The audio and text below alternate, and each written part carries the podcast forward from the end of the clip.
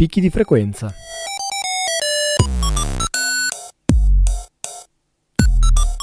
Storie, viaggi, recensioni. Il settimanale di montagna di Radio Onda d'Urto.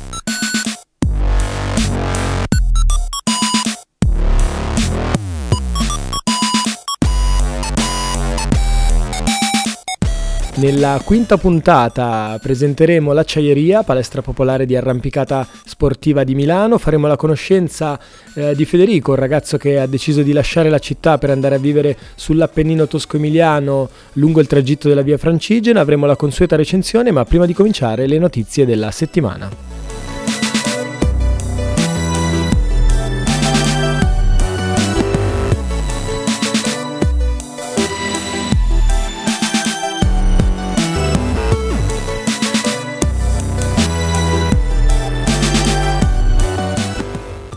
La prima notizia di quest'oggi è tratta da planetmountain.com.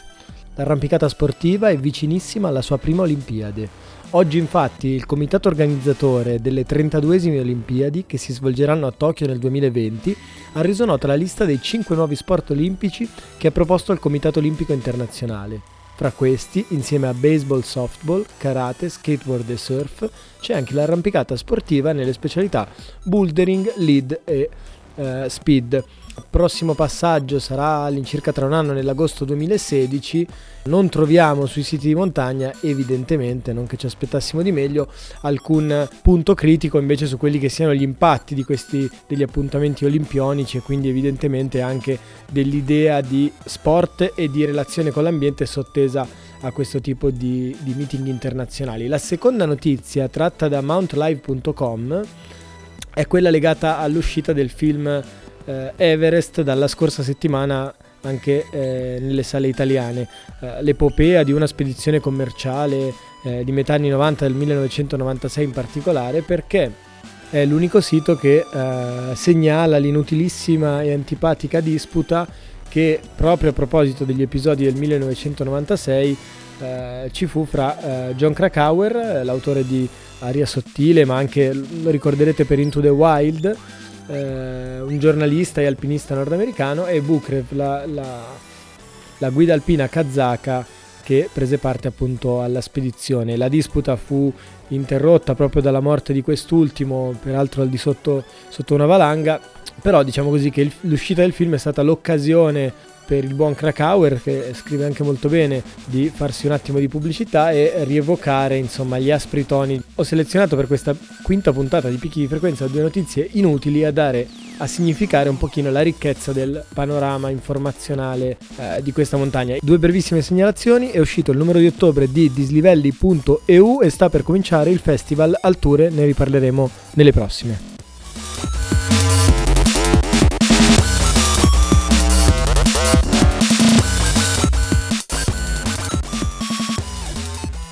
Ciao, sono, sono Andrea. Eh, la Ceria è un progetto che è iniziato, è partito quattro anni fa dall'idea di, di un ragazzo. E, no, l'idea è di portare un modo per eh, avvicinarsi alla montagna e alle pratiche delle, dell'arrampicata sportiva nel, nello specifico, anche in città e a prezzi accessibili e, e che sia, sia fruibile da tutti senza passare attraverso le solite palestre che che costituiscono un po' il panorama milanese, un po' per ragioni, di, per ragioni economiche perché diventa abbastanza poco sopportabile nel lungo periodo, un po' perché si pratica questa disciplina in modo diverso, in modo più sociale. È una palestra arrampicata di, vabbè, di proporzioni ovviamente minori rispetto, intendo proporzioni tecniche, fisiche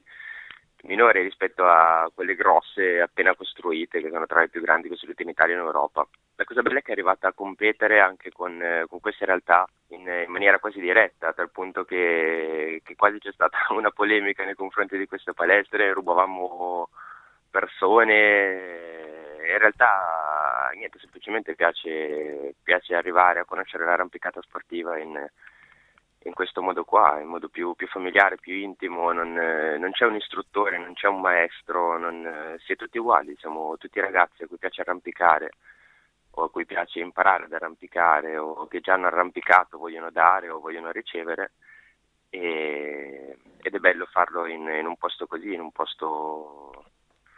dove, dove ci si può esprimere più liberamente forse.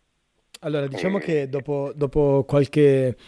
dopo vari tentativi nomadi per via delle vicissitudini dello spazio sociale ZAM, eh, proprio questo weekend eh, l'acciaieria apre nuovamente. Quali sono le, le, particolarità, diciamo, della nuova palestra e quando è possibile trovarvi aperti e come contattarvi? Ok, ehm, vabbè, intanto è una palestra un po' che negli ultimi anni ha seguito un po' una una vita da, da, cubetto Lego, cioè nel senso ha cambiato diversi spazi, eh, passata dallo spazio di Oggiati al centro di Milano, è stata ferma un anno per, eh, per riordinare un po' le idee capire bene com'è e, e niente, riapre fra poche ore e sarà fruibile pressoché tutti i giorni della settimana, dal lunedì al venerdì. Ehm, il sabato e domenica dipende, siamo piace praticare arrampicata sportiva e dipende un po' dal tempo, nel senso se c'è bel tempo si è fuori ad arrampicare su roccia, in caso di brutto tempo siamo in palestra perché ci piace continuare a farlo anche, anche quando il tempo è brutto, in palestra lo si può fare anche con la pioggia. E è un'attività che ci facciamo di solito nel pomeriggio, eh, dalle 6, 6 e mezza alle, alle 10 e mezza. Eh, gli orari sono abbastanza estendibili, eh, essendo un, um, cioè può capitare che magari ci si trovi tra amici, ci si trovi bene e si faccia anche lunedì notte continuando ad arrampicare insieme. Non, non lo si dà per scontato, gli orari comunque più o meno sono, sono quelli in cui ci si trova sicuramente aperti dalle sei e mezza alle dieci e mezza. E, ha una struttura diversa rispetto alle altre, un po' più molto compatta ma come superficie arrampicabile è la più grande che, che abbiamo mai costruito. E, ha diverse, diverse inclinazioni, ha, si può arrampicare in orizzontale sul tetto, si può arrampicare a 45 gradi in verticale, un'enorme scatola da scarpe con tante prese colorate appiccicate sia sui lati che sul tetto. È molto divertente. Come si entra in contatto con l'acciaieria? Ehm, c'è la pagina Facebook, ehm, Acciaieria ZAM, ehm, la si trova facilmente su Facebook, eh, facciamo parte anche di un'associazione, mh, mm, eh, noi e l'altra palestra presente all'interno dello ZAM, occupiamo la Polisportiva ZAM, eh, che è nata un paio di anni fa, e colgo l'occasione per ricordare che si inaugura anche la Polisportiva ZAM oggi, siete anche un gruppo, in qualche misura un, un, collettivo o è uno spazio, diciamo così, aperto alla libera fruizione? C'è un invito a, in qualche misura, attivarsi per far crescere il progetto? Ci sono delle persone più coinvolte? Insomma, come, come sta cambiando il gruppo dell'acciaieria? Beh, c'è stata, è un gruppo molto aperto. Eh, c'è stata un'evoluzione col tempo, un po' per necessità personali, un po' per... Eh, per altre ragioni. E, come tutte le cose ci sono delle persone che si sbattono di più e delle persone che si sbattono di meno. E, il coinvolgimento è reso possibile a tutti, chiunque volesse venire, anche nel, la palestra si è costruita quest'estate, chiunque voleva venire a dare una mano era ben accetto, non, non c'era uh, nessun tipo di limite, nessun...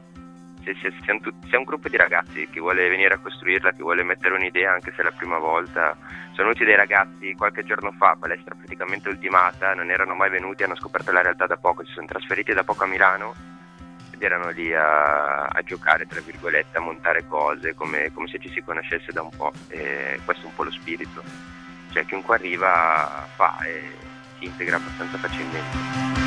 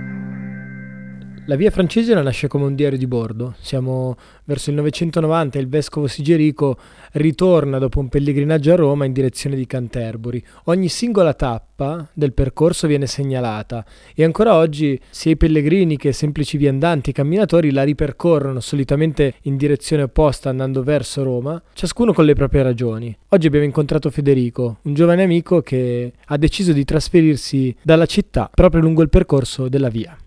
Ciao, sono Federico, ho 32 anni, eh, ho iniziato a costruire questo progetto con eh, Rossana, che è la mia compagna, ci siamo conosciuti un anno e mezzo fa. Lei vive in valle, in montagna sull'Appennino emiliano da quasi dieci anni, io invece sono nuovo, sono un trasferito dalla città, quindi sono passato da Milano alla, alla campagna e in particolare alla montagna perché siamo a 800 metri sotto il livello del mare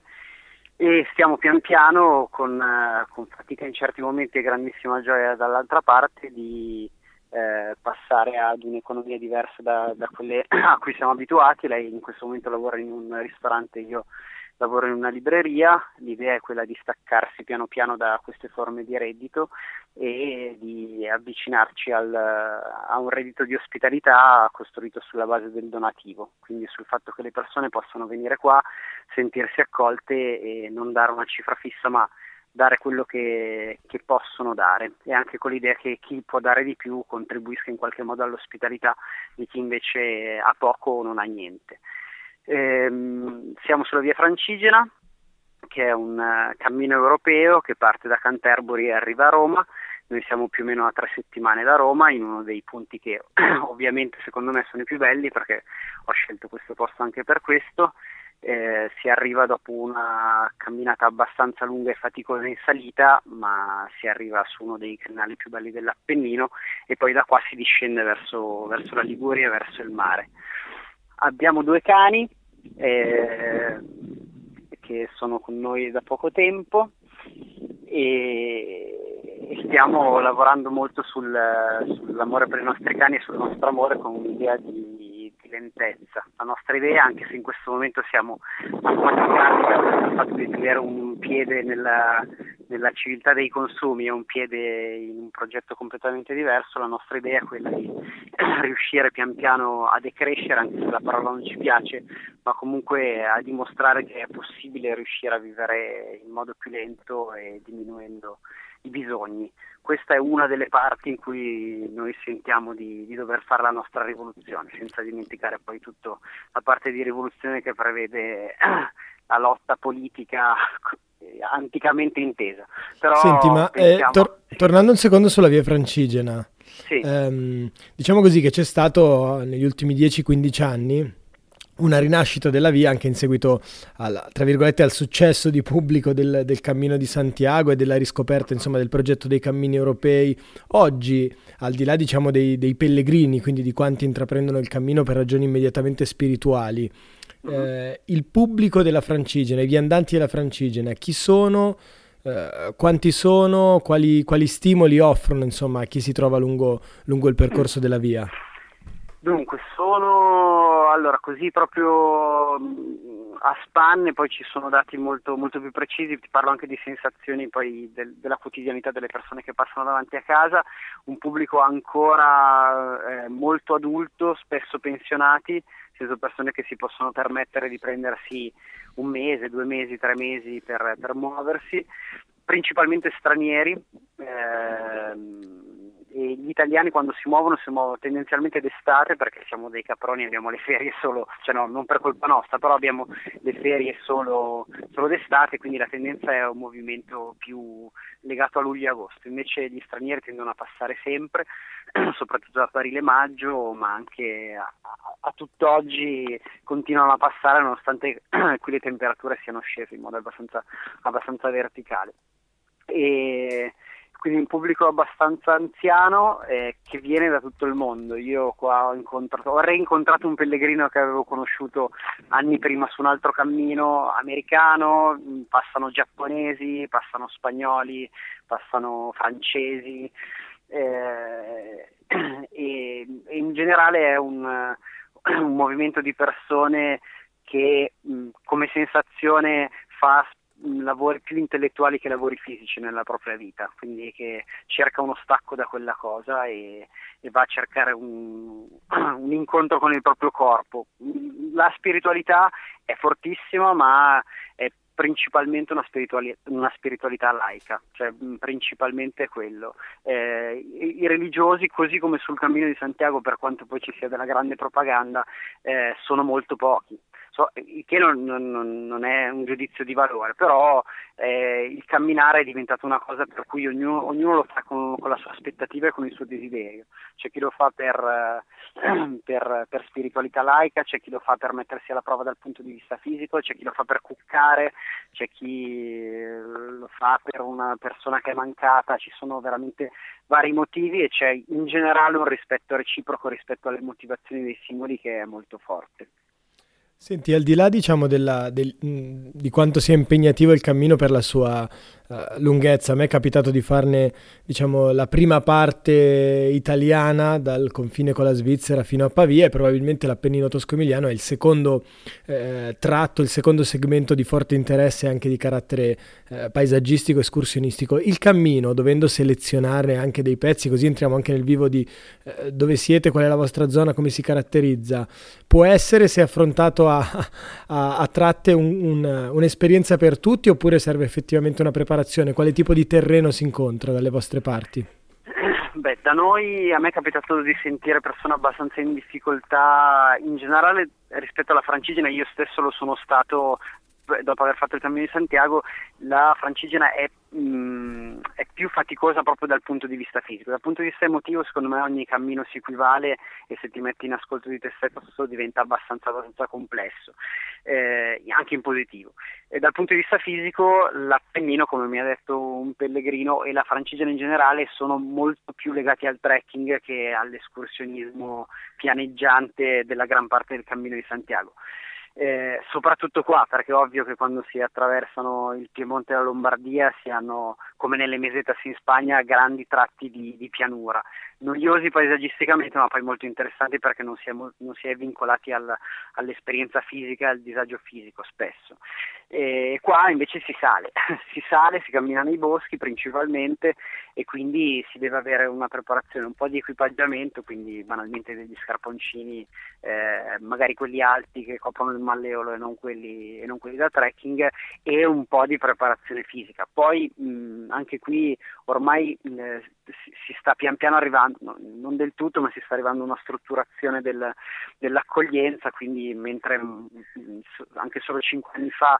eh, si era obbligati a fare tappe di 30-35 km, adesso eh, i, i, percorsi si sono quasi dimezzati, siamo attorno ai 20-25, riuscendo a dormire in posti non troppo costosi eh, e quindi eh, riuscendo pian piano a spezzare il, il cammino e anche la francigena ripeto con fatica e perché i soldi vengono spesi spesso male, sta arrivando a un'accessibilità più ampia. Noi siamo eh, sul, sul, versante appenninico della, della Val di Taro e siamo eh, a 8 km seguendo la statale a 8 km da Berceto e siamo a 12 invece seguendo la via Francigena, quindi siamo tra Cassio e Berceto eh, per intenderci poco avanti a noi, quindi in un, neanche una giornata di cammino si arriva al confine con la Toscana, cioè quindi al passaggio tra, tra l'Emilia e la Toscana e quindi al passo della Cisa che è famoso per eh, gli escursionisti motociclisti ehm, e da lì inizia poi tutto il tratto del, del nord della Toscana che è il tratto eh, boschivo molto simile all'Appennino, quindi siamo molto prima della, della Val d'Orcia e della, e della Toscana da Cartolina e, ed è un po' il punto dove inizia il, cioè, da noi inizia la, la parte collinare montuosa, mentre come ti dicevo prima si sono attraversati eh, Piemonte e Lombardia, quindi un tratto lunghissimo di piano dopo aver fatto prima le, le montagne della, della Val d'Aosta e della Svizzera ancora prima. Eh, da noi, cioè, passando dalla, dalla, pianura, si arriva a Fornovo, quindi si è fatto un lungo tratto eh, pianeggiante e poi prima parte collinare con la giornata che parte da, da, Fornovo, alcuni lo fanno da Sivizzano, altri da Fornovo, comunque diciamo che si fa un'escursione tra i 200-300 metri e gli 800 in un giorno, quindi c'è un, un buon dislivello, cambia la temperatura, cambia, cambia il clima, cambia, cambia, cambiano le piante, eh, cambia un po' tutto e poi invece eh, da qua si arriva poi di nuovo in un paio di giorni, tre giorni, dipende da, dal passo, verso il mare. Quindi insomma, siamo in una fase di transizione eh, interessante quella della mia francese.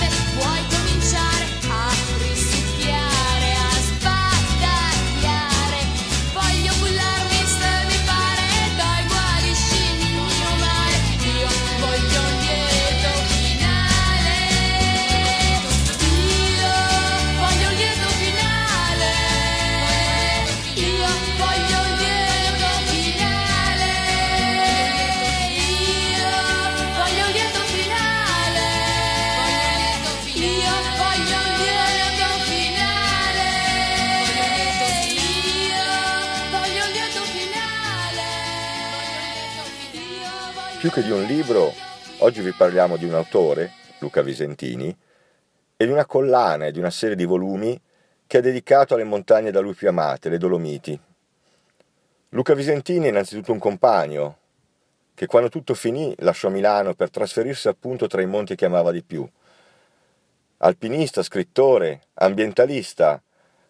nei suoi libri racconta e illustra escursioni, ascensioni, alte vie nei gruppi più famosi, dalla Marmolada al Brenta, al Sassolungo alla Civetta, ma non sono mai scontati, non sono una semplice raccolta di tabelle orarie, descrizioni, foto, peraltro sempre molto belle, ma conducono per mano dentro alle catene montuose facendone percepire i colori, i profumi, i silenzi, sempre con un profondo e costante impegno a difendere itinerari e luoghi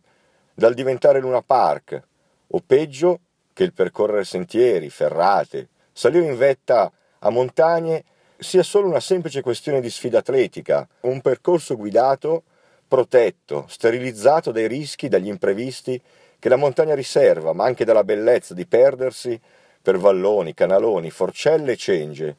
lontani dal GPS, da smartphone o anche dalla minima ma altrettanto impattante traccia di vernice. Difficile e riduttivo sceglierne uno o proporre uno dei tanti luoghi che Visentini suggerisce, lontani da masse e antropizzazione, ma spesso alla portata anche del più prudente e timoroso degli escursionisti. Basta un po' di curiosità e un pizzico di senso dell'orientamento e scoprire anche nelle Dolomiti del turismo globale luoghi incantati e per nulla frequentati. Questa è la bellezza dei libri che Visentini ha dedicato a queste montagne. Tra tutti tre spiccano, a mio giudizio, per l'originalità delle proposte e la bellezza di luoghi e vette.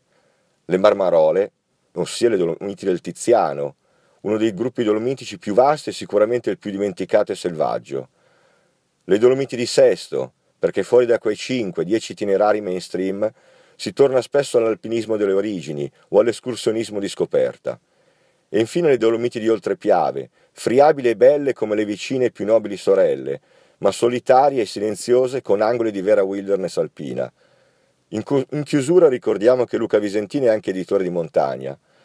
e chiunque, per approfondire l'argomento e la bibliografia o se vuole cimentarsi nello scrivere, può andare sul sito www.lucavisentini.it oppure consultare il catalogo di Attese Editore. Anche questa settimana la mezz'oretta a nostra disposizione termina qui. Eh, prima di lasciarvi i consueti contatti per idee, segnalazioni, proposte e suggerimenti, anzitutto all'indirizzo mail abo-inventati.org, sul social network azzurro all'account etabuzzo3, su quello blu alla pagina picchi di frequenza oppure sul eh, sito web amonte.info. Io vi saluto, vi ringrazio, spero vi sia piaciuta, ci sentiamo eh, venerdì prossimo alle ore 20 dalle libere frequenze di Radio Onda d'Urto.